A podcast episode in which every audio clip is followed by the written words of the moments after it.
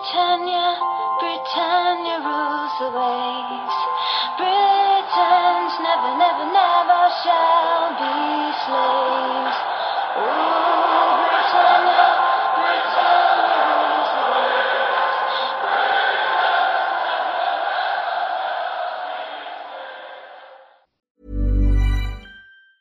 Hiring for your small business? If you're not looking for professionals on LinkedIn, you're looking in the wrong place. That's like looking for your car keys in a fish tank.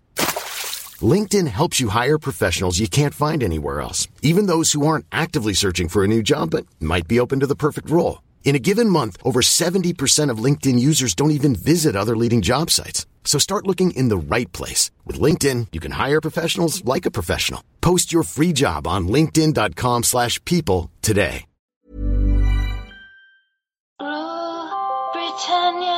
Britannia rules the waves. Britons never, never, never shall be slaves. Ooh, Britannia, Britannia rules the waves.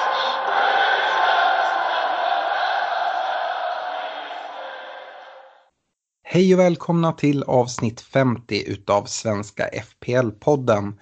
Nu så går vi snart in i Game Week 4, vilket är den sista Game Weeken innan första landslagsuppehållet. Och vi spelar in idag, tisdagen den 27 augusti. Och agendan för dagen är som vanligt. Vi synar Game Week 3, hur den utspelade sig och vilka lag som har presterat. Vi har gjort lite ändringar och ska förhoppningsvis kunna korta ner den här biten lite i det här avsnittet. Men vi får se hur det går. Vi ska kolla in i poddligan hur det ser ut i topp 3. Och även kika in poddlaget som drog sitt wildcard förra veckan. Och lite summera hur det har gått nu bara efter en omgång. Och lite diskussioner kring hur det ser ut i poddlaget i stort. Vi går igenom förra veckans rekommendationer och kommer med nya. Och sen så är det som vanligt en drös med lyssnarfrågor. Och jag kan även säga det att de som inte tröttnar på att höra min röst utan vill höra mig prata lite mer fantasy, så gästade jag en annan podd igår, klacken.nu. Och hade ett kul samtal där. Så kolla in klacken.nu om ni inte redan har gjort det och hör mig prata ännu mer fantasy. Jag ska nämna det innan vi hoppar igång att dagens avsnitt som vanligt sponsras utav Coolbet, spelbolaget som ger dig riktigt fina odds oavsett vad du spelar på. Och om du inte tror på mig så får du gärna jämföra deras odds mot andra själv. Spela dock enbart för dig som är över 18 år och tänk på att spela ansvarsfullt. Om ni inte gått med i vår poddliga än så se till att göra det. Ni hittar koden till vår liga på vår Facebook-sida, Svenska FPL-podden. Och gå med där så ni kan vinna priser från våra sponsorer. Du kan vinna priser med matchtröjor, resa till England och kolla lite fotboll, lite härliga presentkort från Glens Sportsbar på lite mat och dryck och sådana saker. Så gå med där. Det är dumt att inte vara med. Och om du inte har gått med än så självklart får du räkna med dig de poäng du har tagit fram tills nu. Yes. Vi hoppar väl in i den här matchgenomgången då. Och innan vi gör det, Stefan, så vi ska ju hålla oss borta från och prata VAR. Men det har varit ganska många sådana beslut som har varit lite tokiga. Jag tänker mer att vi kan summera nu efter de här 3 första gameweeken. Eller i alla fall konstatera att de här tilltänkta ökade straffarna, det verkar vi inte se så mycket utav. Eller har du någon annan syn på det? Jag tycker att det är flera saker. De pratar ju om att varenda ska gå in om det är clear and obvious och ta en straff om domaren har valt att inte blåsa för den. Och det har de ju inte gjort i många fall då man kan tycka att det har varit ganska klart. Nej, VAR det används väl mest till att ta bort millimeter offside och otydliga hands som det används just nu.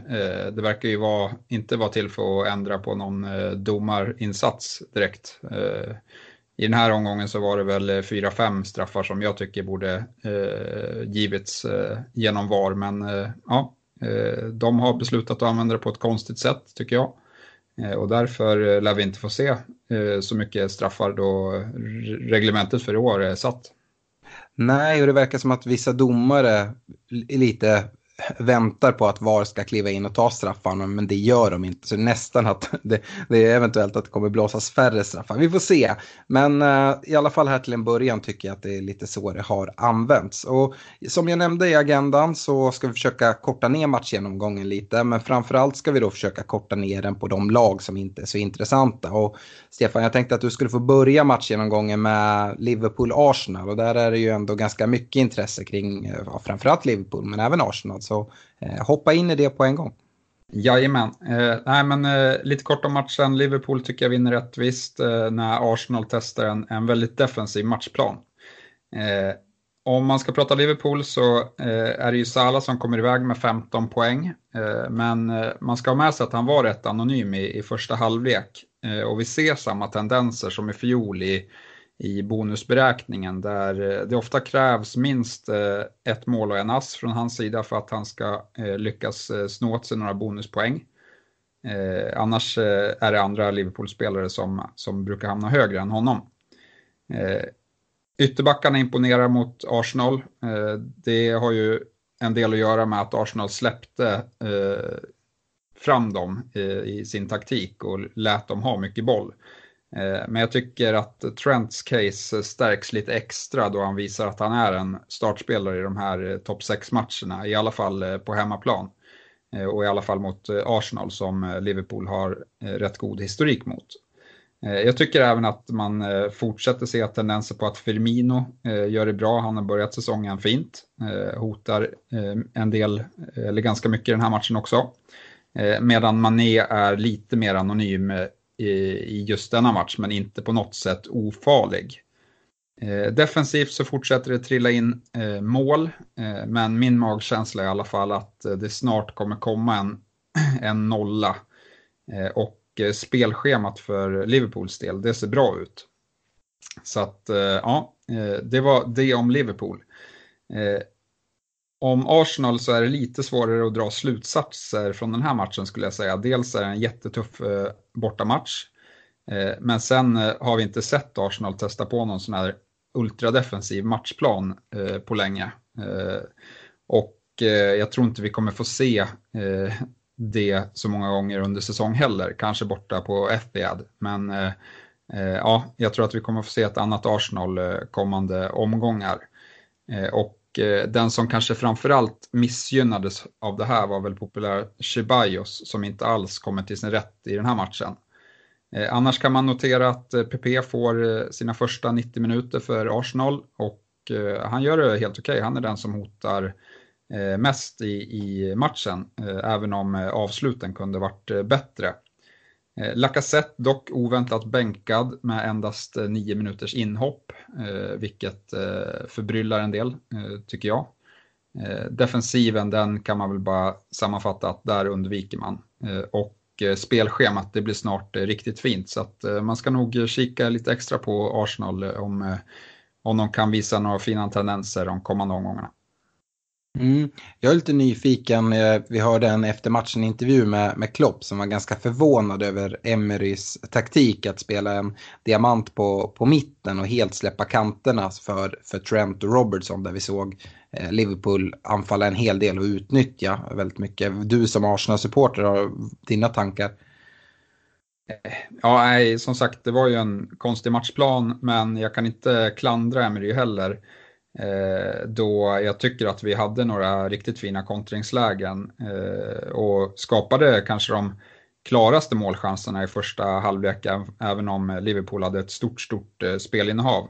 Så fram till att de nickade in 1-0 på hörnan så hade Arsenal faktiskt kunnat ta ledningen och då hade ju Emery kanske snarare blivit hyllad än ifrågasatt som han blev nu. Så det är väl lite så jag ser på det. Sen är man inte van att se Arsenal så här defensiva. Nej. Tror man ska ha någon fortsatt oro för Lacazette? Man ser att han inleder bänk här. Nej, alltså som jag var inne på så vänder spelschemat till riktigt bra snart. Och jag tror den här typen av formation endast kommer spelas på i svårare bortamatcher eventuellt. Men jag tror att även att Emery har som störst respekt för Liverpool och Manchester City. Jag tror att han har lite större tro till de här andra lagen i Tottenham, United och Chelsea som de slåss med om Champions League-platserna. Ja, nu väntar ju Tottenham i nästa match och det ska bli kul att se. Tottenham har väl inte imponerat så mycket. Men jag ska hoppa vidare och då prata om Manchester City som vann borta mot Bournemouth med 3-1. Men från matchen tar jag egentligen med mig att City släpper till en hel del lägen till Bournemouth. Och hade Bournemouth varit lite mer kliniska så hade det mycket väl kunnat bli till och med poängtapp för City. Men vi börjar att prata Manchester City och utöver att alla intressanta City-spelare är med i den offensiva utdelningen återigen så är det mest intressant för mig att Agüero får 90 minuter nu när Gabriel Jesus är borta skadad. Det gör Agüero väldigt intressant, i alla fall på kort sikt sett till att Jesus mycket väl kan vara tillbaka redan till Game Week 5 eftersom vi har ett stundande landslagsuppehåll. Men det är exakt det här som har varit att man lite har dragit sig för att gå in på Agüero eftersom att men han har startat väldigt mycket, såg vi förra säsongen, men sen så byts han ut efter 60-65 och City är ju ett sånt lag som maler ner sitt motstånd och kan få straffar sent och Agüero är ju straffskytt dessutom och ofta kan det trilla in en del bollar mot slutet av matcherna och då vill man ha sina spelare kvar. Så att vi får se nu. Om man är Agüero-ägare skulle man nog hoppas att Jesus är borta och missar mer än Game Week 4. Men vi får se. Det är som sagt ett tag kvar tills Game Week 5 kommer spelas här i mitten av september. Annars så Sterling, han fortsätter att göra mål och imponerar även stort i den bakomliggande statistiken som säger att vi har både fler mål och assist att vänta från honom.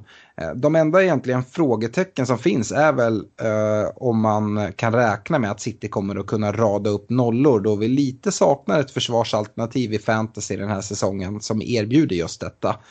Mot Bournemouth nu bjuds det på väldigt många lägen och City har faktiskt lite turen på sin sida att varken Ederson eller Walker blir utvisade i denna match. Det finns case för att båda två skulle få syna det röda kortet. Nu väntar Brighton närmast här för City hemma på Etihad och jag tror att väldigt många kommer att vända sig till City för kaptensval för Game Week 4. Men det återkommer vi till när vi ska prata kaptensval i rekommendationerna. Man ska säga det att även efter landslagsuppehållet så fortsätter ett riktigt, riktigt bra schema för Manchester City. Så om man inte har minst 2 men kanske gärna 3 City-spelare så är det nog läge att hoppa på där nu. Pratar vi Bournemouth istället då så får vi tyvärr ur Bournemouth-lägret säga att Charlie Daniels nu kommer bli borta en längre tid efter ytterligare en ny knäskada. Och eventuellt kan det ju då göra att Rico 4,0-försvararen får lite speltid. I matchen nu mot City så har de ju väldigt, väldigt många lägen. Faktiskt vinner skottstatistiken på mål med 7-5. Men som jag nämnde så de är inte riktigt tillräckligt kliniska vid sina lägen. Och de här skotten, det vissa är jättechanser. Antingen att man blir bjuden av Otamendi som bröstar ner den till en i straffområdet eller andra fina lägen. Målet som City släpper in ska man ju säga, det är ju mer ett slumpmål. Det är på en jättefin frispark som sitter verkligen i sista maskan ute i krysset. Men det är flera av de här skotten är faktiskt riktigt farliga som Bournemouth har. Och jag vet att det var många som inför den här gameweeken lite ställde sig frågan vad man ska göra med sina Bournemouth-spelare. Framförallt då i Fraser, Wilson och King. Men som sagt, nu skapar de ganska mycket chanser mot City och schemat ser bättre ut här framåt. Så att kanske ska man bara ha lite is i magen. Ja. Jag går vidare med Spurs Newcastle och här står ju Newcastle för en riktig praktskräll. Men jag tycker inte man behöver skämmas för den, då man lyckas stänga ner Spurs rätt bra i den här matchen. Även om Spurs har aningen fler chanser. Om vi börjar med Spurs så är det rätt uppenbart att de har en bit kvar till toppformen. De har inte imponerat i inledningen av säsongen här. Även om de har plockat hem 4 poäng så ser det inte superbra ut. De som kommer undan med godkänt i den här matchen, det tycker jag väl är Son och Mora som hotar. Son var ju tillbaka från avstängning och fick direkt 90 minuter. Han var även den spelaren i Spurs med offensivast grundpositionen. Han hade 10 touch i boxen och 6 avslut. Och det här var då båda de här statsen var då högst i den här matchen. För Kanes del såg det inte alls lika bra ut. Han hade endast 3 touch i boxen och 1 avslut. Men det avslutet kan vi väl säga borde ha suttit av en spelare med Kanes kaliber. Även av intresse att Eriksens framtid fortsatte oklar då han får ett nytt inhopp här. Och sen har vi även skador på Ndombele som bekräftades skadad inför matchen, en lårskada, och Walker Peters som får kliva av under matchen med en baksida som han har problem med. Annars är ju Spurs intressanta då de har ett väldigt fint spelschema efter Arsenal-matchen och där kan de väl även ha offensiv utdelning mot Arsenal. Mot Newcastle, där skulle jag säga att jag drar i alla fall inga större växlar av den här skrällen. Dels för att spelschemat vänder till det sämre, men även för att en match tycker jag inte bekräftar någon riktningsförändring här, utan de får visa upp under fler matcher att de är att räkna med i sånt fall innan jag ska bli intressant. Men om man ska nämna någon spelare så är det väl Joe Linton som visar potential som budgetforward då han utöver målet även plockar alla bonus. Annars så tycker jag inte att det känns jätteintressant. Du har inte fyllt upp hela ditt lag med en Newcastle-spelare alltså? Nej. Nej, det låter sunt. Jag tänker vi går vidare med Norwich-Chelsea. Chelsea vinner det här med uddamålet 3-2 och i den här matchen så såg vi flera prisvärda spelare imponera offensivt. Och vilka ska man nu satsa på framåt? Om vi börjar med Chelsea så ja, i Chelsea var det tänkt att Barkley skulle inleda bänk, men så blev inte fallet när Pedro skadade sig på matchvärmningen. Och värt att notera är att Emerson fortsätter starta på vänsterbacksplatsen och fortsätter vara riktigt offensiv och inblandad i väldigt mycket framåt. Och detta är en spelare jag skulle kunna tänka mig att ta in för 5,5 då Rydiger är tillbaka i mittlåset och Kanté är tillbaka från skadad och nollorna borde kunna komma lite mer ofta. Men det finns lite orosmoln ändå, både för Chelseas defensiv, även om Rydiger och Kanté är där, och även för rotation, speciellt när Champions League drar igång. Så ja, vi får följa den, men Emerson är en spelare jag följer i alla fall. Och jag skulle säga det att det är väldigt viktigt att ha en vettig bänk om man nu går på ett sådant val. En annan spelare som också fångar mitt intresse är Mason Mount på mitten då han återigen startar och dessutom gör mål. Men orosmolnen finns även här och det ser trångt ut på mittfältet när Willian är helt tillbaka och på sikt även Ruben Loftus-Cheek och Hudson-Odoi. Mount skulle dock kunna vara värd chansningen till sitt pris på 6,1, speciellt nu när Pedro eventuellt missar några matcher. Mount klev dock av med en vadskada precis i slutet av matchen, men Lampard sa efter matchen att det förmodligen inte var någon större fara. Håll dock koll på det här inför Game Week 4.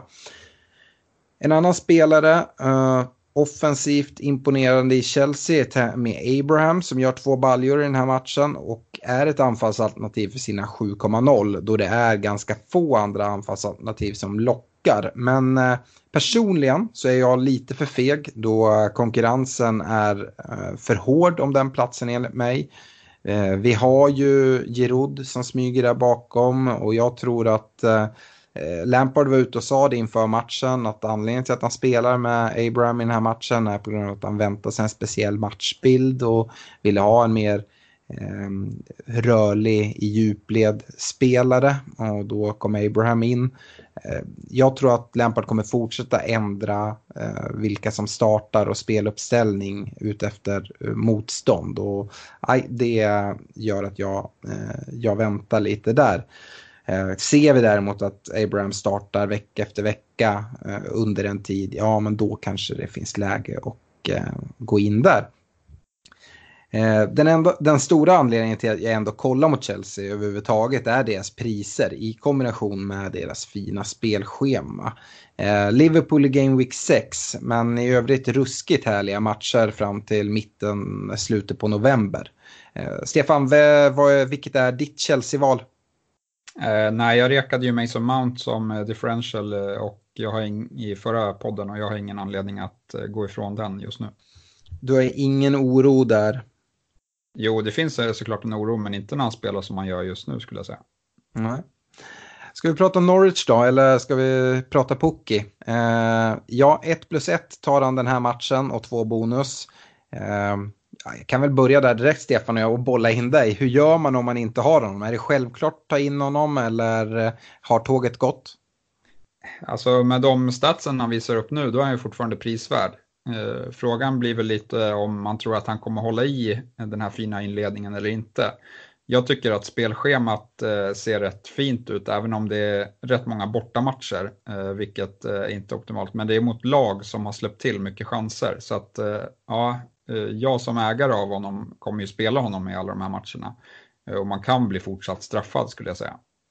Ja, jag tycker nog faktiskt inte att tåget har gått, utan precis som du är inne på, det är inte så att det är bara en slump att han gör mål och assist här vecka efter vecka, utan han har underliggande statistik. Han är deras main man, han ska avsluta alla anfall mer eller mindre, och en riktig sån centralpunkt i deras anfallsspel. Vi har dessutom sett att Norwich spelar offensivt mot samtliga lag, och det gör, precis som du säger, att man kan spela honom i absolut alla matcher. Så jag tycker man ska ta in honom. Det är bara att bita i det sura äpplet att man inte gjorde det tidigare. Om man nu inte känner att man vill hoppa på Pukki, men ändå tror jag att Norwich kanske kan fortsätta bra, ja, men då är ju Cantwell för 4,6 på mittfältet väldigt fin. Han gör mål i den här matchen. Tycker även att Buendia gör det väldigt bra och har varit väldigt bra här i inledningen, och också med fina siffror. Han får en ass den här matchen. Däremot kostar han 6,0, och då sparar nog jag in och tar Cantwell istället för 4,6. Men hur som helst, överväg inte Norwich försvarsspel. Offensiven är intressant mot alla lag, men det kommer släppas in mål. Yes, jag går vidare med Wolverhampton-Burnley, och det här är en hård match för Burnley som får en straff emot sig på stopptid. Annars hade de tagit en välförtjänt bortaseger, skulle jag säga. Wolverhampton, jag tycker det blir allt mer uppenbart att de lider ut det här Europaspelet som påverkar ligaformen negativt, där de saknar de här extra procenten som gör så stor skillnad. Framåt så fortsätter Jiménez att ta upp mer centrala positioner än Jota, och där tycker jag att Jiménez känns strået vassare just nu. Bakåt så visar ju Boly upp att han är en väldigt, väldigt fin bonusspelare, då han plockar 2 bonus trots att Wolves inte håller nollan i den här matchen. Men fortsatt Europaspel och ett lite knixigt spelschema gör att jag avvaktar Wolverhampton just nu. Burnley, de kliver snart in i ett riktigt fint spelschema, och mycket har ju hittills handlat om Barnes på topp. I den här matchen så tycker jag dock att Wood ser minst lika fin ut utan att få någon utdelning.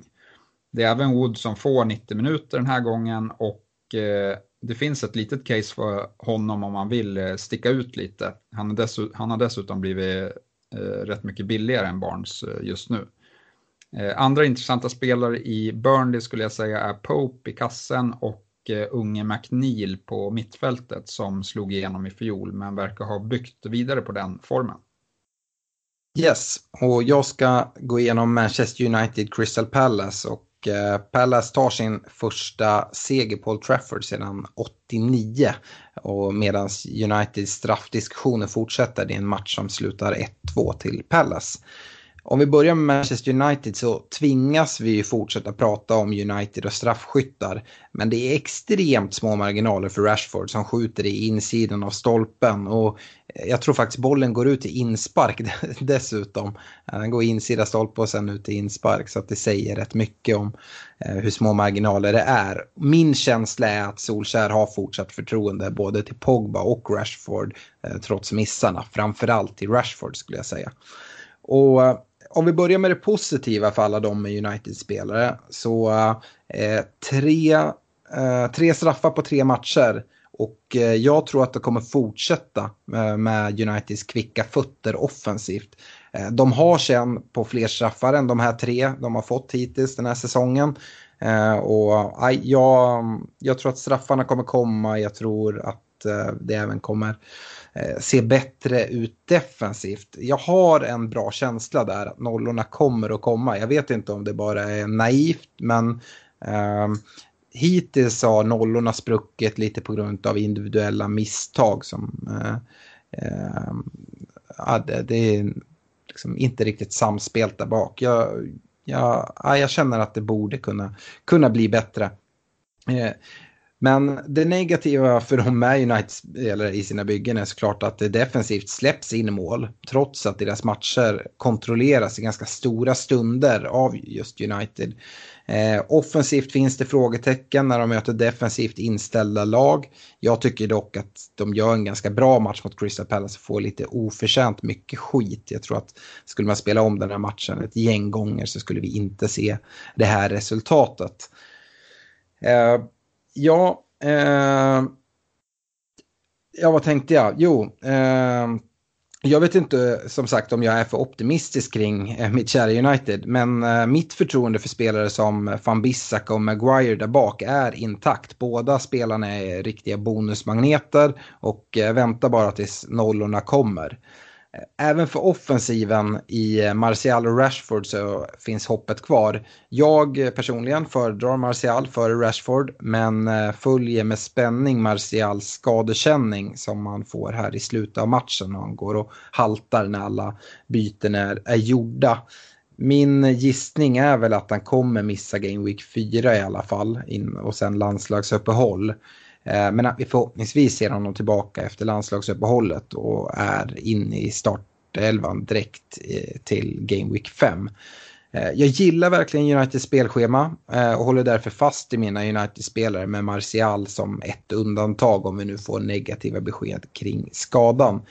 Luke Shaw klev även ut skadad och där har vi fått besked kring hans baksida och att han kommer vara borta runt 1 månad.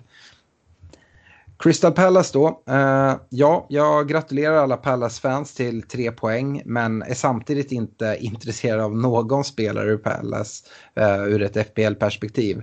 Alla de som har valt Kelly i backlinjen som 4,0-försvarare fick glädjande besked i och med att han fick fortsatt förtroende bredvid Cahill.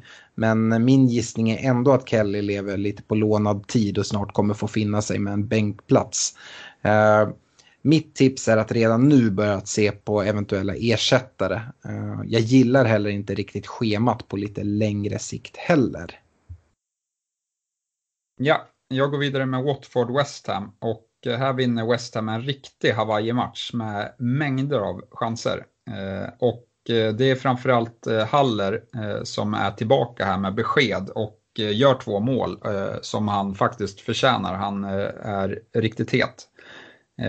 Spelschemat är bra, så man bör kika mot Haller eller någon av deras 2 mittfältare i Lanzini som fortsätter imponera och Andersson som var tillbaka till den här matchen. Andersson, han skapade 3 stora chanser, hade 11 touch i boxen och där 3 utav dem ledde till skott. Så att imponerande statistik från Andersson som endast kom iväg med en assist från den här matchen. I Watfords del så handlar det mest om deras anfallare, men då inte Troy Deeney som är bekräftat borta med en knäskada och blir väl borta 2-3 månader i alla fall. Gray, som endast kostar 5,9, tar ju hans plats och imponerar i statistiken med att skapa 2 stora chanser för andra, men han har även själv 5 stycken avslut i boxen. Tyvärr för Grays del så är ju spelschemat bedrövligt för Watford under den tiden som Dini är borta. Vilket blir ju negativt för hans FPL-intresse. Man bör väl också nämna Deulofeu. Han har hela 12 touch i boxen där hälften av dem leder till avslut. Men han borde verkligen ha suttit dit något av de här lägena, tycker jag, för att vara riktigt intressant. Han tar sig dock till många lägen. Yes. Aston Villa-Everton 2-0. Evertons försvar får till slut se sig besegrat och jag tror att det finns risk för fler insläppta mål framöver. Men vi börjar med Villa och även om resultatet 2-0 är jättefint för dem så ska man veta att det var på grund av hög effektivitet vid sina lägen snarare än offensiv frenesi. McGinn fortsätter utöka sin poängskörd med denna veckas assist och har nu offensiv utdelning i alla 3 gameweeks. För mig är han ett kanonbudgetalternativ om ni inte har förstått det än. Jag pratar om det i varje podd. Jag gillar verkligen han där på mitten. Wesley å andra sidan har inte fått offensiv utdelning förrän nu, men skulle med Villas fortsätta bra spelschema kunna vara ett alternativ för de som söker anfallare i prisnivån under 6,5. Det är värt att notera att El Mohammadi, som tidigare haft högerbacksplatsen, fick finna sig i en bänkplats till förmån för nyförvärvet Gilbert. Och nollan för Villa ska man vara väldigt tacksam för om man som oss i poddlaget sitter med hit om exempelvis. Även om det inte var något bombardemang med chanser så fanns det några riktigt klara lägen för spräckt nolla. Everton då, Richarlison och Sigurdsson fortsätter i motvind och blir båda utbytta i denna match. Jag håller mig helt borta från Everton-offensiven trots det bra spelschemat och har mitt fortsatta intresse för Everton primärt i Digné men även i hans ytterbackskollega Coleman där jag tycker det finns värde om man behöver spara in de här 0,5 som man ändå gör om man går på honom före Digné. Statistiken talar för Digné och i den här matchen skapar han flest lägen av alla på planen. Yes, jag vet att du älskar McInn, men jag måste ju ändå rätta det. Han tog faktiskt inga poäng i omgång 2. Nej, kanske han inte gjorde. Nej. Jag går vidare med Sheffield United mot Leicester. Och här är det Leicester som drar det längsta strået i en ganska jämn match faktiskt. Om vi börjar med Leicester så Vardy belönar äntligen sina ägare, men jag skulle vara fortsatt orolig då han inte kommer till lika många lägen som han gjorde i slutet av förra säsongen när Brendan Rodgers tog över. Och för det priset som han kostar så tycker jag att han måste visa mer för att han ska vara intressant. Om jag hade gått på någon spelare i Leicester just nu så hade det varit James Maddison på mittfältet som spelar i den här matchen riktigt offensivt, nästan bredvid Vardy på topp. Annars så har man även Synytchu för backen för 4,5 som kommer iväg med en ass i den här matchen, men det viktigaste är väl att han fortsätter spela och Leicester borde väl ändå kunna hålla 0-0 bakåt, har det sett lite bättre ut än framåt. Sheffield, de gör faktiskt en rätt bra match trots 2 insläppta mål där de släpper till fortsatt få chanser och defensiven är fortsatt intressant. Lundström, som vi har pratat mycket om, han hade faktiskt ett riktigt bra läge att utöka sin målskörd för säsongen och göra sitt andra mål. Men fick inte in bollen i mål, men han tar sig fortsatt till riktigt bra lägen. Och bara för att han har blivit så populär så har man inte pratat så mycket om någon annan back därifrån, men här i den här matchen ser vi riktigt fina tendenser från den högra wingbacken Baldock som är riktigt offensiv, nästan lika offensiv som man kunde se Doherty i fjol. Han plockar även alla bonus med endast en assist i den här förlustmatchen. Men det som talar emot att gå på någon annan än Lundström här, det är ju att spelschemat är riktigt tufft kommande omgångar här. Yes, Brighton Southampton 0-2 och här ska man säga att ett riktigt vidrigt tidigt rött kort på Andone begränsar ju Brighton så ordentligt offensivt, och sen ska man även säga att Potter fortsätter att rotera. Brighton, ja, precis som jag har haft på känn ett tag nu så har Murray tappat sin startplats till Mopay. Och jag tror att Murray kommer få finnas i att agera inhoppare stor del av den här säsongen. Gross får även han inleda bänk, och Potter visar här att man mer och mer börjar likna Pep i rotationen. Som sagt, det här röda kortet vid 0-0, det påverkar Brightons chanser till poäng ordentligt. Dock tycker jag att Trossard är den som är mest intressant i det här Brighton. Till helgen väntar dock City bort. Men sen ser det bättre ut. Southampton, jag har inte jättemycket att säga om dem för jag är helt ointresserad. Bertrand var ankelskadad i den här matchen och missar matchen, men troligtvis är det inget som kommer hålla honom borta allt för länge.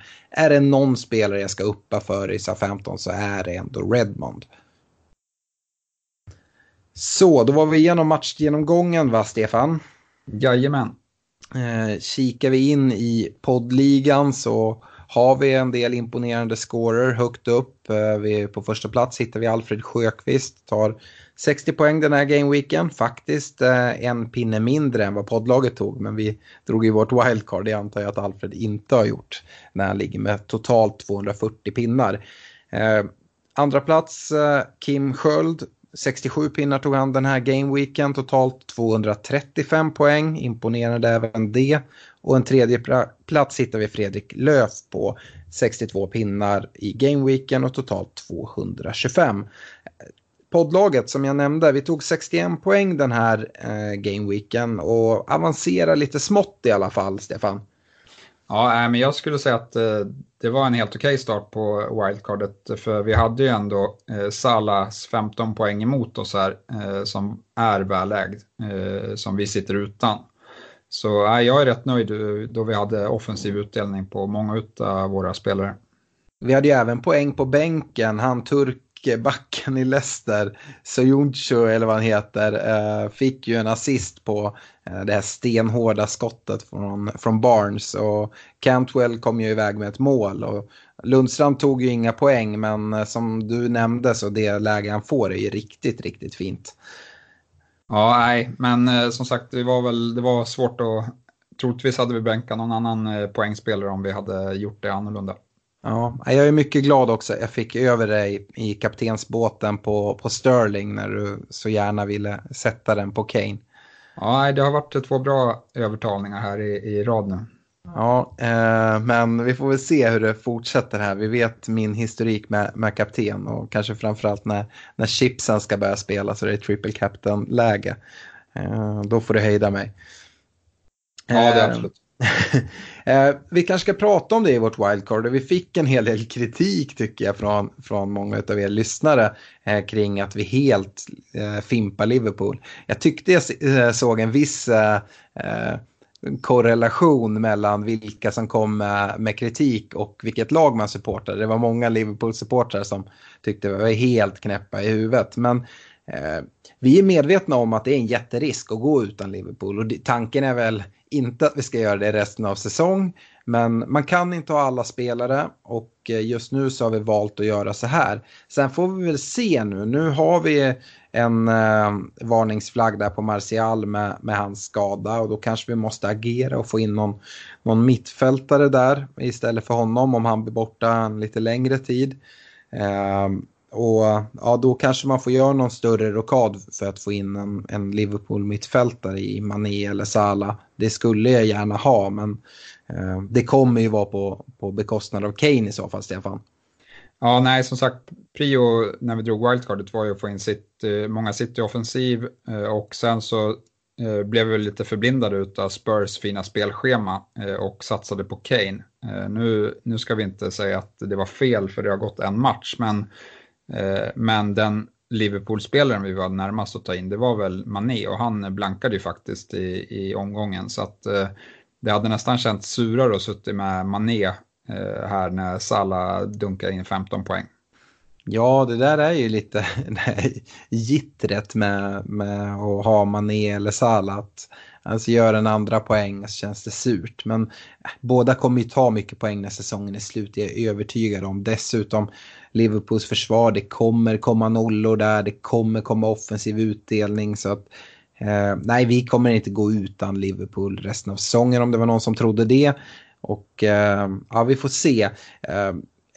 Jag tycker att man underkänner sig själv lite grann om man gör massa byten veckan efter man har dragit ett wildcard. Men vi får se om vi måste agera på Martial. Men jag skulle vilja skicka ut den passningen egentligen till alla lyssnare. Att om man har möjlighet att spara bytet nu den här gameweeken, alternativt om man har två sparade att bara göra ett, så skulle jag verkligen rekommendera det. För att vi går in i ett landslagsuppehåll och det kommer hända massa saker. Det kommer ske skador och sådana saker.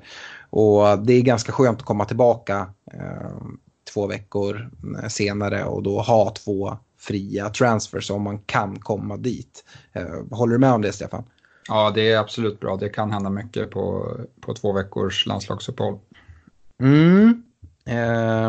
Vi har ju inte alls bestämt oss om vi behöver göra några ändringar, utan vi kommer inte agera tidigt i alla fall, utan det blir sent. Ligger inte med någon sån här att ska vi göra det här valet så ska vi göra det nu, annars så kommer vi inte ha råd med det, utan vi har lite buffert. Så att ja, vi får se. Jag hoppas att jag är jätteintresserad av Martial fortsatt egentligen hela säsongen. Men om man är borta en längre tid måste han ju ut. Jag skulle kunna ta om man missar Game Week 4. Vi kollar in rekommendationerna förra veckan. Och ja, det var lite blandad kompott. Lite svagare vecka från vår sida ändå, skulle jag säga. Jag rekade Van Bissaka, det blev 0 pinnar i försvaret. Och du, Stefan, rekade Laporte som fick nöja sig med 2 pinnar. Ja, försvarsreka var ju svårt den här omgången då det endast var 3 lag som höll nollan och det var rätt oväntade lag dessutom. Så att där var det svårt, men angående Laporte så skulle väl han behöva tillbaka Stones bredvid sig då Otamendi kanske inte är jättestabil. Alltså såg du hjärnsläppen när han bröstade ner den i eget straffområde?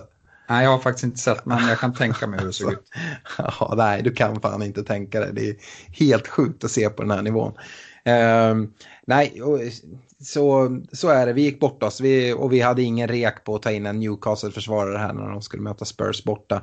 Den här veckan skulle jag vilja reka kanske lite tidigt, men ändå Emerson i Chelsea. Jag tycker det kan vara värt en chansning att gå in där i Chelsea. Försvaret har väl sett sådär ut, men jag ska säga det att det är ganska svårt att hitta försvarsrekar just nu utan att upprepa sig. Jag gillar fortsatt Van Bissaka även om han tog 0 pinnar, så att han skulle man kunna nämna, men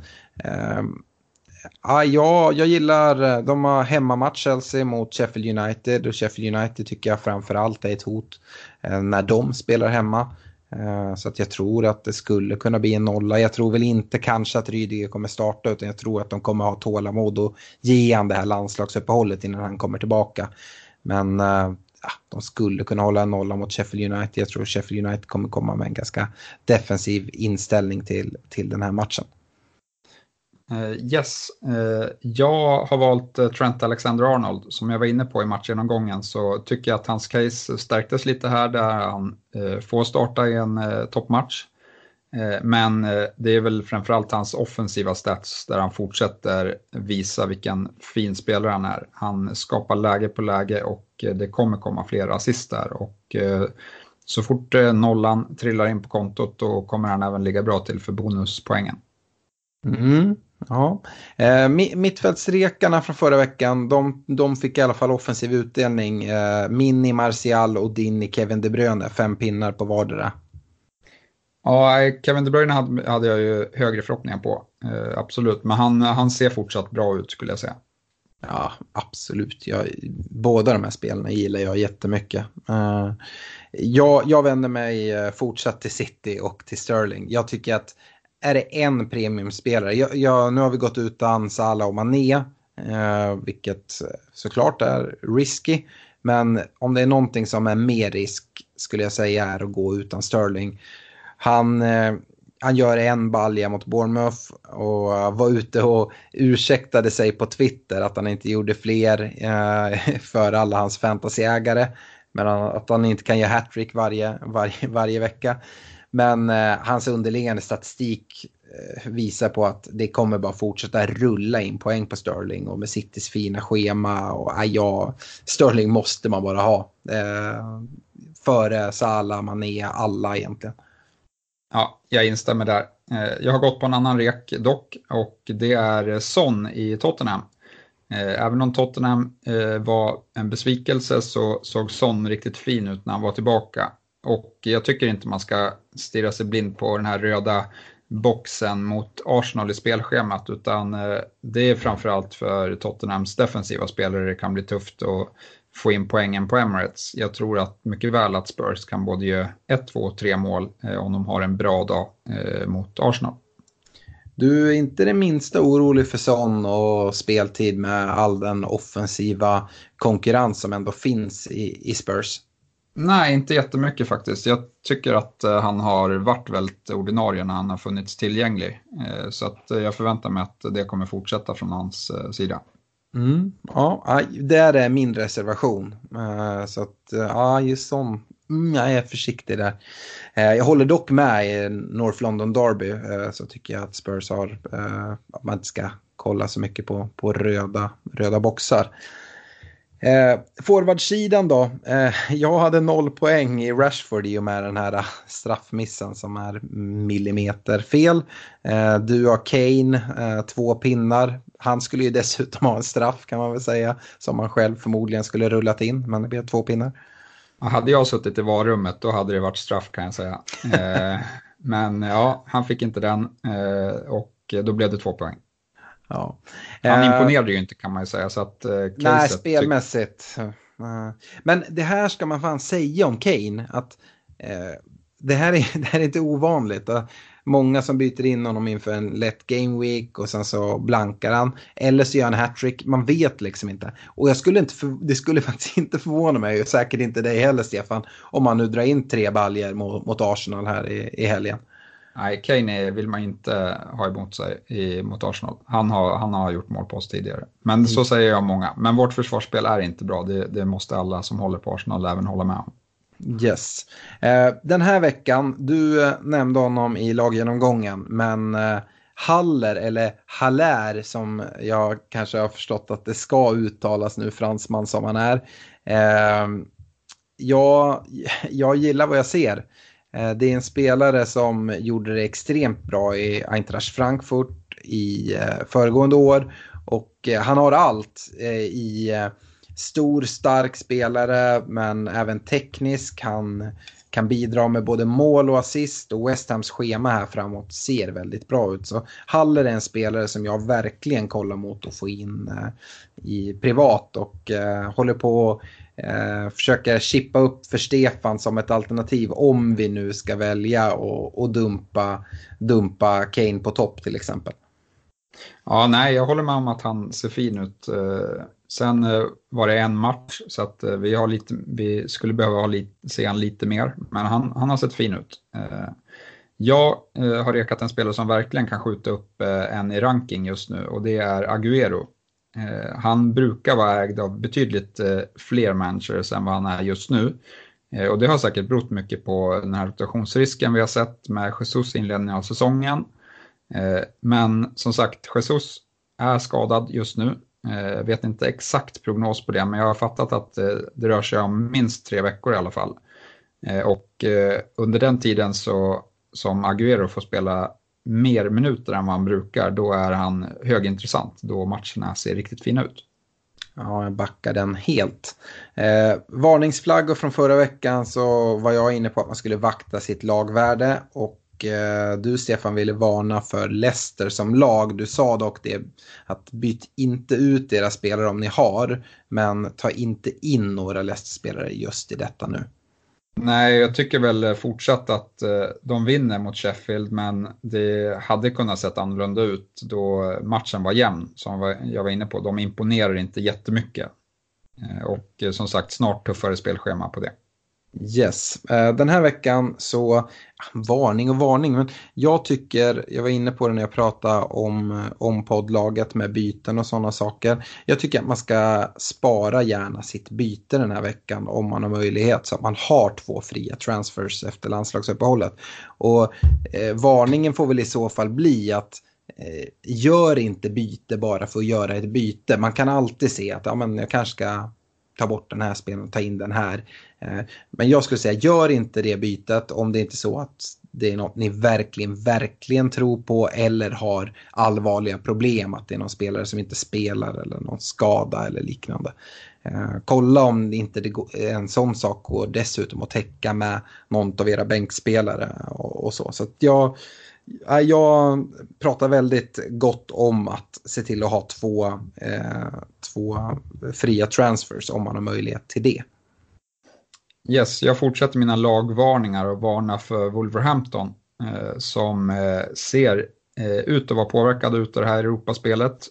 Den spelaren som kanske kommer undan från den här varningen är väl Jiménez på topp, men i övrigt så tycker jag att man ska hålla sig borta. Mm. Kaptensvalen från förra veckan, där hade vi en lång diskussion om lite olika spelare som borde vara intressanta. Jag uppade mycket för Sterling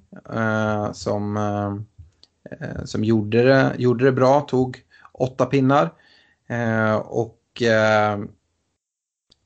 Du, Stefan, tror jag landade till slut i Salah i alla fall, även fast du pratade väldigt mycket Kane och det var för att du inte hade Salah i poddlaget som ett val.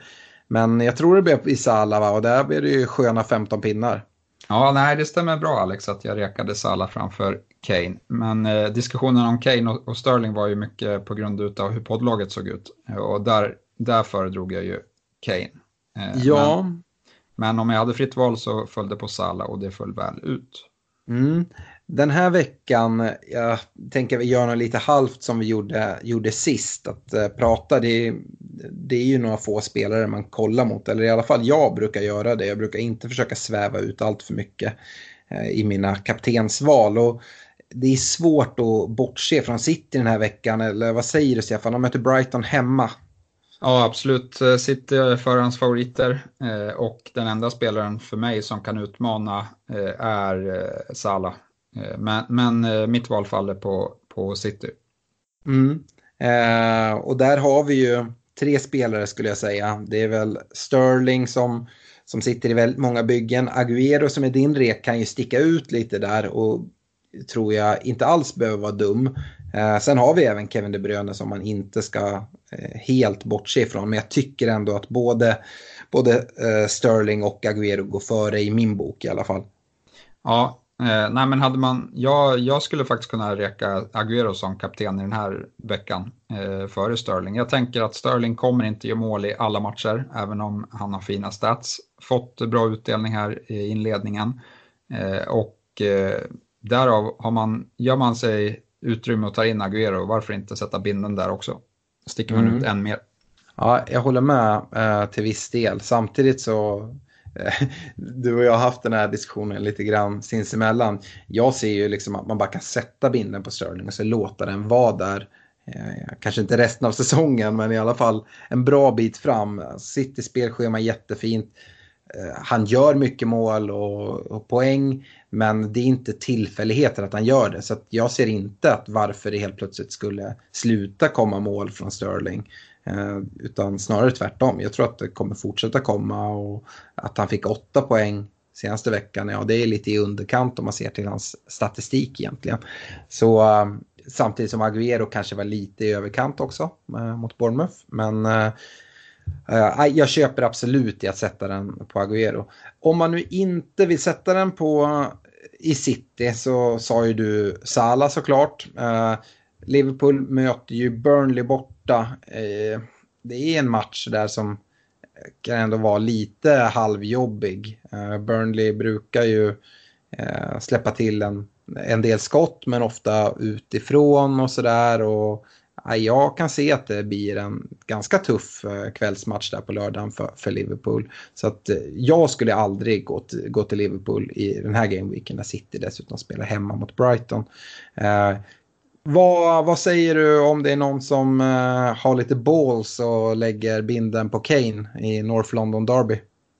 Ja, nej, det skulle jag inte rekommendera. Även om det kan bli mycket poäng. Men som sagt, dels så är ju Sterling och Salah de spelarna som har bevisat sig de senaste säsongen som tar mest poäng över säsong. Och nu har City bra hemmamatch. Man bör ha kaptenen där. Känner man för att man vill sticka ut, då skulle jag sätta den på Salah. Mm. Är det någon annan spelare tycker man ens ska blanda in i en sån här diskussionen? Vi har pratat Liverpool-alternativ, vi har pratat City, vi har pratat Kane då. Nej, det tycker jag inte. Nej, det tycker nog inte jag heller. Och har man inte någon City-spelare, man har inte Salah eller Mané och man har inte Kane, ja men då har man ganska stora problem tycker jag. Vi landar väl ändå att rekarna ligger, vi kan säga Sterling på mig och Agüero på dig va? Det kan vi göra. Differentialval från förra veckan, alltså en spelare med ägarandel under 5%. Jag rekade Trossard och du rekade Cantwell. Nej, jag rekade faktiskt både Trossard och Cantwell och du rekade Mount. Yes. Och Mount tog 8 pinnar, härligt där. Vi tror väl inte att hans lilla små skavank ska hålla honom borta här till helgen. Så fortsatt intressant. Cantwell tog 7 pinnar. Trossard 2 pinnar. Men som sagt, det här tidiga röda kortet ställde till det lite för honom. Jag tänker gå till en gammal rek från din sida, Stefan. För han har fortfarande inte tickat över 5%. Och det är Lanzini, ägarandel 2,3%. Ja men kul, då är vi samma lag för jag har valt Andersson som differential. Vad ligger Andersson på? Har du koll på det? Ja, han var under 4,9 tror jag. Jaha. Så att jag tryckade in honom precis. Han hade mer. Nej, han måste ha koll på sina procent. Ja, och West Ham, de är intressanta. Ja. 4,8. West Ham är intressanta med det spelschemat och jag är riktigt sugen att sitta med kanske framförallt Haller, men Lanzini och Andersson är också 2 bra andra alternativ. Yes, nu har vi ingen fredagsmatch den här veckan utan deadline ligger lördag 12.30 då Southampton Manchester United kickar igång Game Week 4. Och nu ska vi hoppa in med lyssnarfrågor och det har som vanligt kommit hur många som helst. Vi kanske inte kommer svara på alla men ska försöka svara på så många som möjligt. Fredrik Larsson skriver, vad hände med eran tävling under förra säsongen? Det var bland det roligaste att följa. Och jag kan väl säga direkt då, de som inte lyssnade från förra säsongen så hade jag och Stefan en tävling där vi valde en försvarare, en mittfältare, en anfallare var. Och så hade vi lite turordning vem som fick välja först. Och så fick man poäng på den som hade tagit mest fantasypinnar den gameweeken. Och jag tyckte också det var en jätterolig tävling. Jag vet inte hur du minns den, Stefan. Nej, den var inte så bra. Jo, nej, men skämt åsido, den kommer komma tillbaka. Fast vi tänkte så här att det har blivit så långa avsnitt här i början på grund av att vi har velat prata mycket om alla lag i inledningen och därav så har vi kapat den här. Men vi kommer dra igång den någon gång här efter något landslagsuppehåll. Kanske efter det andra landslagsuppehållet. Ja, det känns som Game Week 9 rätt bra. Ska även säga det att i den tävlingen så hade vi straff till den som förlorar. Så att Stefan har ett straff att vänta här under säsongen. Det är att han ska bära en Manchester United-tröja valfri dag. Som då jag väljer vilken dag han ska ha den på sig. Med Van Persie på ryggen. Han är ju Arsenal-supporter, jag United. Och dessutom ska han ändra sin Facebook-profilbild och omslagsbild till när Van Persie kommer in och får Guard of Honor på Emirates. Det ser vi fram emot, eller hur Stefan? Nej, inte jättemycket. Då går vi vidare med frågorna. Fredrik Löv som ligger 3:a i poddligan skriver: hej, hur många poäng ska man vara nöjd med en triple captain? Finns det någon statistik bakåt vad snittet är eller bör vara? Om man kommer över 10 poäng så skulle jag vara nöjd med en triple captain. Och då menar du... ja, alltså 30 totalt då. Ja. Personligen så har jag nu 2 år i rad tagit 1 poäng på min triple captain. Det var Sané som var snäll och gav mig 1 pinne, eller ska jag säga Pep som gav Sané 1 pinne i förra året, och året innan så var det Kane och lite förkylning och sånt som kom emellan. Så jag är nöjd om jag dubblar det, så kanske 2 pinnar då. Nej, men jag håller med. Kan man få 2-siffrigt är jättebra. Challe Bengtsson Jarup skriver: vilka lag har bäst spelschema kommande 5 omgångarna? Ja, det är väl Manchester City bland annat. Chelsea kan väl kvala in. Jag kollade lite på det där, eftersom jag fått frågorna innan. Du får det bara på uppstuds här nu. Men det är ganska många lag som har väldigt bra scheman framåt om man kollar kommande 5. Men ja, City som du nämner och Chelsea har bra. West Ham har jättefint också. Liverpool har bra schema. United, Tottenham. Everton har bra schema. Norwich tycker jag har ganska fint schema också. Sen så har vi lag som jag kanske inte är så intresserad av. Men Burnley, Palace, Aston Villa. Som också har rätt hyfsade scheman. Det är ganska många lag. Men som sagt, de topplagen så... Arsenal går inte riktigt in än under bra schema skulle jag säga. Men övriga topplag har, eller tilltänkta topp 6 har rätt fint schema faktiskt. Lite frågor kring premiumspelare. Fredrik Ankarås skriver så här: vem vågar man vara utan i sitt lag av Salah, Mané, Sterling eller De Bruyne? Mané. Ja, vi har gått utan båda Salah och Mané, men jag håller med där. Sterling håller jag som absolut viktigast av alla spelare. De Bruyne är ju i en liten egen priskategori jämfört med de andra, och därför tycker jag att man kanske kan klämma in han hyfsat enkelt. Och sen så håller jag Salah högre än Mané. Så att, ja. Fredrik Norrström, han är också inne på det, men han vänder sig bara till City och säger så här: välj 2 av 3, och då säger han Sterling, Kevin De Bruyne, Agüero. Ja, det blir ändå Sterling och De Bruyne för mig. Ja, för mig också. Mycket på grund av budgeten.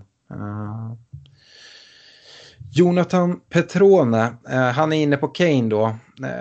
Skriver så här: Kane bör man kanske vänta med att ta bort, eller? Det är snart landslagsuppehåll och känns rimligt att se omgången efter uppehållet om Tottenham fortfarande hackar i min tanke. Vad tror ni? Ja, här kan vi flika in Thomas Källqvists fråga. Han ställer sig också om man ska byta ut Kane som inte alls har sett bra ut. Mm. Ja, den är svår tycker jag. Vi sitter med det här problemet i vårt poddlag. Vi tycker väl att, liksom att har man nu gått på honom för det här fina spelschemat, då bör man kanske ge honom chansen några matcher till. Men samtidigt är det oroväckande när en sån premiumspelare inte riktigt presterar på som man har förväntat sig. Så att jag har full förståelse för dem som kanske agerar och byter ut honom. Men det är 50-50, men vi lutar väl ändå kanske åt att ge honom några matcher till. Absolut, och man ska ju säga det att North London Derby spelas på söndag. Söndag är det 1 september. De som fortfarande tror på den här vidskepligheten och att Kane inte brukar ha så bra augusti. Så ja, augusti är snart slut, och som sagt på söndag är det september när de möter Arsenal. Så om man går på lite vidskeplighet där också, så är vi snart inne i september. Alexander Karlsson, han pratar också premiumalternativ, men då mer i försvaret, och då säger han så här: ska man spara in i backlinjen eller kommer premiumbackarna leverera några clean sheets någon gång? Ja, alltså om man pratar premiumbackar, Digninga, han har ju tagit 2 clean sheets, så han har ju börjat bra på den fronten. Men det är väl framförallt Liverpool-backarna, och min magkänsla är att det kommer komma nollor. Jag tycker att förutom någon farlig kontring mot Arsenal så hade de bra koll på Arsenal. Och ja, det kommer komma nollor där tror jag. och då är de intressanta. Ja, och jag skjuter även in att jag tror att nollorna på City kommer komma. Jag tror också att nollorna på United kommer att dyka upp för de som har gått på Van Bissaka och Maguire. Kanske inte i samma premium segment prismässigt, men ändå 5,5 däromkring. Jag kan kasta in en följdfråga från Henrik Mekitalo på den här. Han säger att han sitter på Van Dijk och funderar på att ta in Matip också för 5,4. Vad tror ni om att dubbla upp Pools mittbackar? Ja, jag drar mig generellt sett för att dubbla upp eller trippla upp sådär i försvar. Jag tycker att det är att lägga lite mycket ägg i en påse. Nu tycker jag inte Liverpool har imponerat hittills försvarsmässigt. Precis som du så tror jag att nollorna kommer att komma, men kanske inte med samma regelbundenhet som vi såg förra säsongen. Och jag har egentligen ingenting emot Matip heller, om vi bara ska prata om Matip, för att jag tror han har lite gjort den där platsen till sin. Han har väl redan 2 kassar och jag tycker han har sett, det är inte hans fel att det har släppts in mål bakåt. Så att jag gillar väl Matip och gillar Van Dijk, båda. Nej, jag skulle inte göra det. Vad säger du? Jag hade inte dubblat upp när det har sett ut som det har gjort, och sen föredrar jag Trent som första val där. Så att jag ser väl fortfarande, även om Matip har spelat från start nu i 2 omgångar här, så är han ett rotationshot skulle jag säga fortsatt. Vi har en fråga till apropå att dubbla upp som vi kan hoppa in med. Magnus Adriansson skrev det att han har Van Bissaka och Maguire i backlinjen. Frågan är om det är rätt resonerat av honom eller efter debaclet nu senaste omgången, eller om det bara var en dålig dag på jobbet. Vad säger du, Stefan? Ja, nej, jag ser ingen anledning i det korta perspektivet att ändra på det. Då de ska möta Southampton och Leicester kommande 2 så skulle jag ge dem förtroendet de 2 matcherna. Ser det fortsatt skaket ut, då ska de möta West Ham borta som har rätt fin offensiv och sen Arsenal på hemmaplan. Då kanske jag skulle utvärdera och göra mig om en av dem i alla fall. Ja, jag håller med. Men sen så generellt sett så skulle jag inte rekommendera någon att dubbla upp i Uniteds försvar just nu om man inte redan har dem. Och det är generellt sett att jag drar mig ganska mycket för att få dubbla upp i defensiven, och det är ingenting som har visat att man bör göra det. Chris Carlson pratar Liverpool-försvarare även han, men han är inne på Robertson. Han skriver att han sjunker nog i pris här snart och lär sjunka ännu mer efter Game Week 4 om man inte levererar. Är det en spelare man ska plocka in eller är det någon man ska skicka iväg? Ja, nej, man kan nog gå ner lite i värde så blir han ju mer intressant skulle jag säga. Sitter man med honom är det lite jobbigare, men jag tycker ju, han har ju imponerat han också. Han är mer ordinarie än vad Trent är. Så att kommer nollorna så är han en bra bonusspelare, det har vi sett sedan förra säsongen. Det fortsätter samma tendenser i år. Det är väl bara den stora frågan, kommer Liverpool hålla nollan? Min magkänsla är att de kommer det och därför är han intressant. Ja, det är flera av våra lyssnare som ställer frågor kring Martial. Rasmus Idevall frågar hur gör ni med Martial? Magnus Adriansson undrar hur sannolikt det är att Mount eller Martial spelar Game Week 4, och Robert Jonsson skriver, är det värt att ta minus 8 poäng för att ta in Salah istället för Martial? Ja, och Johan Eriksson han frågar hur man ska tänka där. Behöver man byta ut honom och vågar man lita på Uniteds offensiv i år? Ja, om jag ska börja svara, jag tycker att man ska lita på Uniteds offensiv och kanske framförallt på Martial. Och jag tror inte att Martial kommer vara borta superlänge. Jag tror däremot att det finns ganska stor risk att han missar helgens match mot Southampton. Sen har vi som sagt det här landslagsuppehållet, så jag tror att han kan vara tillbaka redan till Game Week 5. Skulle det vara så tycker jag kanske inte att man behöver skeppa honom.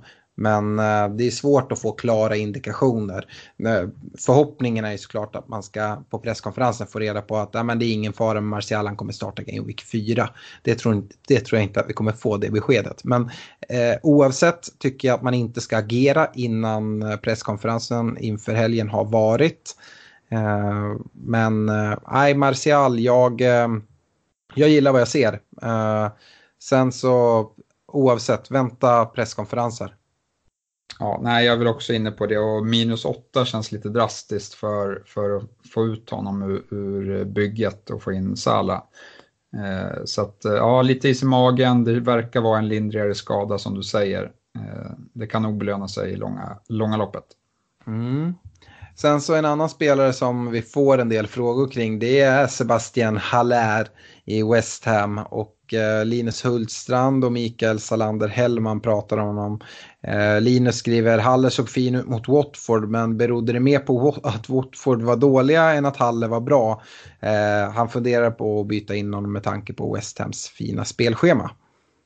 Ja, nej, han är absolut av intresse skulle jag säga. Sen en match är inte... Man kan inte dra allt för stora slutsatser av det. Men utav det vi har sett här så har han sett fin ut. Så jag tycker att han är intressant. Jag tror ju bara att han kommer bli bättre och bättre. Han kommer till en ny liga, till ett nytt lag. Och jag menar på att West Ham, deras fina spelschema. De började mot City, kanske tuffaste matchen du kan ha. Så att, ja, jag tror nog att Haller, bara kolla tillbaka föregående säsong i Bundesliga, en väldigt gott rykte, och jag tycker inte det finns något att tveka på egentligen. Haller är jättebra spelare att plocka in. Mikael Selander-Hellman frågade ju om Haller, och han ställde ju frågan om man skulle välja mellan Haller och Abraham, hur man tänker då. Mitt svar är väldigt enkelt, Stefan, men hur tänker du? Nu tar det igen. Okej, Haller eller Abraham? Ja, då hade jag gått på Haller. Mm. Då, ja, Abraham tror jag kan rotera, som du är inne på också. Yes. Vi har en annan forward, Pukki. Det borde nästan vara en så här återkommande Pukki-frågan. Både Sonny Forsberg och Jonathan Windahl undrar om man ska ta in honom nu eller ska man vänta 2 omgångar tills de får lite bättre spelschema? Ja, nej, men West Ham på bortaplan, det kan visa sig vara en bra match då West Ham inte imponerat försvarsmässigt. Så att jag tror att Pukki har chanser på offensiva poäng igen faktiskt. Ja, det tror jag med. Sonny undrar lite liknande med Barnes där. Har det tåget gått? Du nämnde att Wood såg ganska minst lika bra ut nu senast. Ja, det är ju också en match. I övrigt har ju Wood inte alls sett lika bra ut som Barnes. Så att jag håller väl fortfarande Barnes som favorit där. Men det är en del prisskillnad nu, så att jag förstår om man kanske vill chansa med Wood istället. Och kanske framförallt om man sitter på Wood idag, då kanske man inte byter ut utan får ta in Barnes. Nej. Henrik Mattsson undrar lite kring målvaktsfrågan. Han har sitt wildcard aktiverat nu och vill ju snåla lite på målvakterna. Han har tidigare gått på en 4,5 och en 4,0, men funderar nu på 2 4,5-or och undrar om det är kortsiktigt att plocka in Adrian. Ja, det är det ju. Då tvingas han göra ett målvaktsbyte rätt snart. Dessutom så har ju inte Liverpools offensiv sett speciellt bra ut, och Adrian har gjort något misstag. Så att jag hade gått på 2 andra, och mina favoriter är ju de vi har i poddlaget, i Pope och Heaton, där jag håller Pope allra högst. Ja, jag håller helt med där. Jag tycker vi har jättebra 4,5 år, och ska skjuta in att du såklart menar Liverpools defensiv och inte offensiv. Ja, sorry. Yes. Johan Gedhammar, han söker en billig och prisvärd tredje anfallare. Problemet är att han då vill ha prisvärda anfallare för 6,0 och under. Stefan, hur ser det ut? Det är en tuff kategori skulle jag säga till att börja med. Kan jag komma på någon? Wesley i Aston Villa har jag kikat på privat, då jag kanske ha samma tankar själv. Han kostar 5,9 eller 6,0. Och där är det väl framförallt spelschemat. Men Wesley gjorde mål senast. Men jag skulle inte ha allt för höga förväntningar på att han blir en succé. Men det är väl den spelaren som jag känner här med, som har hyfsat spelschema och kan leva upp till den priset. Ja, jag tycker det är jättesvårt där. Jag är inte alls övertygad kring Wesley. Men ja, det är nog det bästa alternativet i den prisklassen ändå. Jag ska även göra Johan en stor tjänst här, för att han har även en till fråga där han lite uppar för Ashley Young borde väl vara ett bra alternativ nu när Shaw är skadad.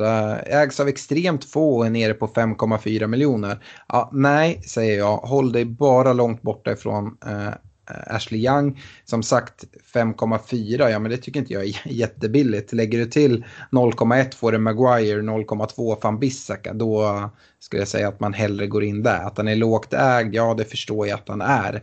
Så om man tror på Uniteds försvar, då hade jag mycket hellre gått på Maguire eller kanske framförallt Van Bissaka. När vi ändå pratar Uniteds försvar så har Simon Johansson frågat bästa ersättaren för så. Och ja, där är det, kostar ju 5,5, och om man fortsatt då har förtroende för United-försvarare så kan man ersätta en rakt av för Maguire som kostar 5,5 eller Van Bissaka som har gått upp till 5,6. Men om man tror att Shaws eller Ashley Youngs intåg kanske man ska säga kommer påverka Uniteds chanser att hålla nollan eller så och ska vändas till något annat lag. Ja, 5,5. Jag gillar ju John Stones, men han är skadad så vi får se när han kan vara tillbaka. Coleman Everton tycker jag ändå är bra. Jag rekade även Emerson i Chelsea. Kanske att man är lite tidig där, men ja. Har du något annat, Stefan? Nej, jag tycker du har gett många bra alternativ. Ja, det finns ganska många där omkring i alla fall tycker jag. Mattias Schilcher, vad tror ni om Ayew som andra eller tredje anfallare? Nu pratar vi ju de här billiga forwarderna. 5,0 och ändå gjort 7 mål de säsongerna han fått okej med speltid. 75 minuter och mål senast. Ja, vad jag har förstått från dig Alex så var det väl typ enda gången Palace var på offensiv planhalva. Ja, de gjorde ju 2 mål så de var ju en gång till. Ja, jag lockas inte av honom, men som sagt i det korta perspektivet här så har de faktiskt 3 fina hemmamatcher så att ja, det finns väl ett case om man håller sin startplats. Ja, så är det. Lukas Samuelsson skriver så här, vilka 4 backar anser ni att man måste ha i dagsläget? Några måste finns det väl inte riktigt va? Nej, det skulle jag inte säga. Det är väl Lundström? Ja, Lundström. Han bör man ha. Ja. Nej, det är svårt att säga måsten, framförallt i försvaret. Måste är Sterling skulle jag säga. Men i försvaret tycker jag inte det finns några direkt måsten. Men det är väl ganska vettigt att försöka ha några lite dyrare där man har täckning i de bättre lagen i City, Liverpool kanske, United och sådär. Ja, Digné vill jag ändå kasta in där, han tycker jag har sett fin ut. Absolut. Victor Vikander, det här är en rolig fråga. FBLstatistics.co.uk, fusk eller ej? Nej, det är inte fusk såklart. De har ju inte rätt alla gånger heller kan man ju flika in. Långt ifrån. För de som inte känner till sidan så är det en sida där man kan se en förväntad prisuppgång eller prisnedgång på spelare. Men den är långt ifrån tillförlitlig. Men ja, det är i alla fall en indikation och jag tycker att den är ganska bra att kolla på. Den här säsongen har inte jag kikat jättemycket på den än, men man ser lite hur många som byter ut och in spelare och så gör de en uppskattning. Spelarna brukar ju ändra pris nattetid kan man väl säga. Det var de frågorna som jag tänkte vi skulle köra. Hade du några Twitterfrågor Jag har någon kvar här. Arvid Julander frågar, kan Mason Mount bli en måste-ha-spelare? Absolut inte. För att jag tycker att det är väldigt få som är måste ha. Det är Sterling som nästan den enda jag skulle vilja kasta in som måste. Däremot så kan han vara en väldigt bra spelare till det priset, 6,2. Men jag är på riktigt orolig för Lampard och hans varierande fram och tillbaka med spelare och den enorma konkurrens som ändå finns på Chelseas mittfält. Ja, jag vill väl säga att han kan bli en måste-ha-spelare, tycker jag. Men då ska han bevisa att han kommer vara en startspelare här när Champions League drar igång. Alltså att han kommer starta kontinuerligt i ligan. Och det är jag också tveksam till att han kommer göra. Måste, vet du fan. Men ja, absolut. Ja, för det priset, om han levererar på den här nivån, då är han en måste-ha-spelare. Fan, då är ju McGinn som är ännu billigare. Ja, fast han tar ju inte lika mycket poäng å andra sidan. Nej, absolut. Var det något mer? Yes, en fråga till. Och den är från Charlie Braun. Och han undrar, bästa ersättaren för Perez? För Perez, vad är vi då? 6,5 gick han in på väl? Ja, 6,4 är han väl på. Kan vi få sträcka oss till 6,5 i alla fall? Ja, men vi har ju pratat om spelare nu, både i McGinn som jag talar mig varm om, tycker jag är ett bra alternativ. Vill man spara ytterligare pengar så är Cantwell ett förslag i Norwich som jag gillar mycket. Mason Mount har man ju råd med att ta in om man vill göra den chansningen, och precis som du var inne på så tror jag att på kort sikt nu så kommer Mason Mount att starta och göra det bra. Han är gulflaggad, men jag tror att vi kommer få lugnande besked från Lampard under presskonferensen. Men vänta med att göra det bytet. Vi har Lanzini på 6,5, va? Ja. När spelschemat vänder för Arsenal, om Ceballos fortsatt ser bra ut, ska väl han nämnas också. Jag tycker det finns ganska många bra alternativ där. Men ja, där har ni ju en drös.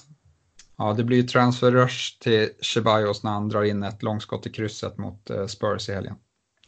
Ja, det vet jag inte. Och jag vill gärna inte se mål som är via långskott, för det kommer någon gång då och då. Jag vill hellre se enkla poäng och att han hellre att han gör 3 ass i så fall. Ja, men han tar fasta situationer också, så att han har andra poäng eller sätt att få poäng. Ja, jag nämnde ju några stycken där, Stefan, men har du någon som du vill skjuta in utöver dem jag nämnde? Nej. Eller vill du skjuta ner något av alternativen? Nej, det var Ceballos jag ville skjuta in. Yes. Ja, men med det så avslutar vi det här avsnittet, och det blev väl i alla fall lite kortare än vad de har varit tidigare. Och stort lycka till inför Game Week 4 nu, och sen så kommer det bli lite uppehåll, men vi planerar inte att ta något uppehåll för podden, tror jag ändå, utan vi ska nog kunna hitta något material för podden i alla fall. Ja, det blir ju statistik någon gång i landslagsuppehållen som vanligt. Fantastiskt, det vet jag är väldigt uppskattat av många av våra lyssnare. Stort lycka till som sagt, och ha det bra. Nu ska jag krya på min hals som inte mår helt 100. Ja, ha det bra.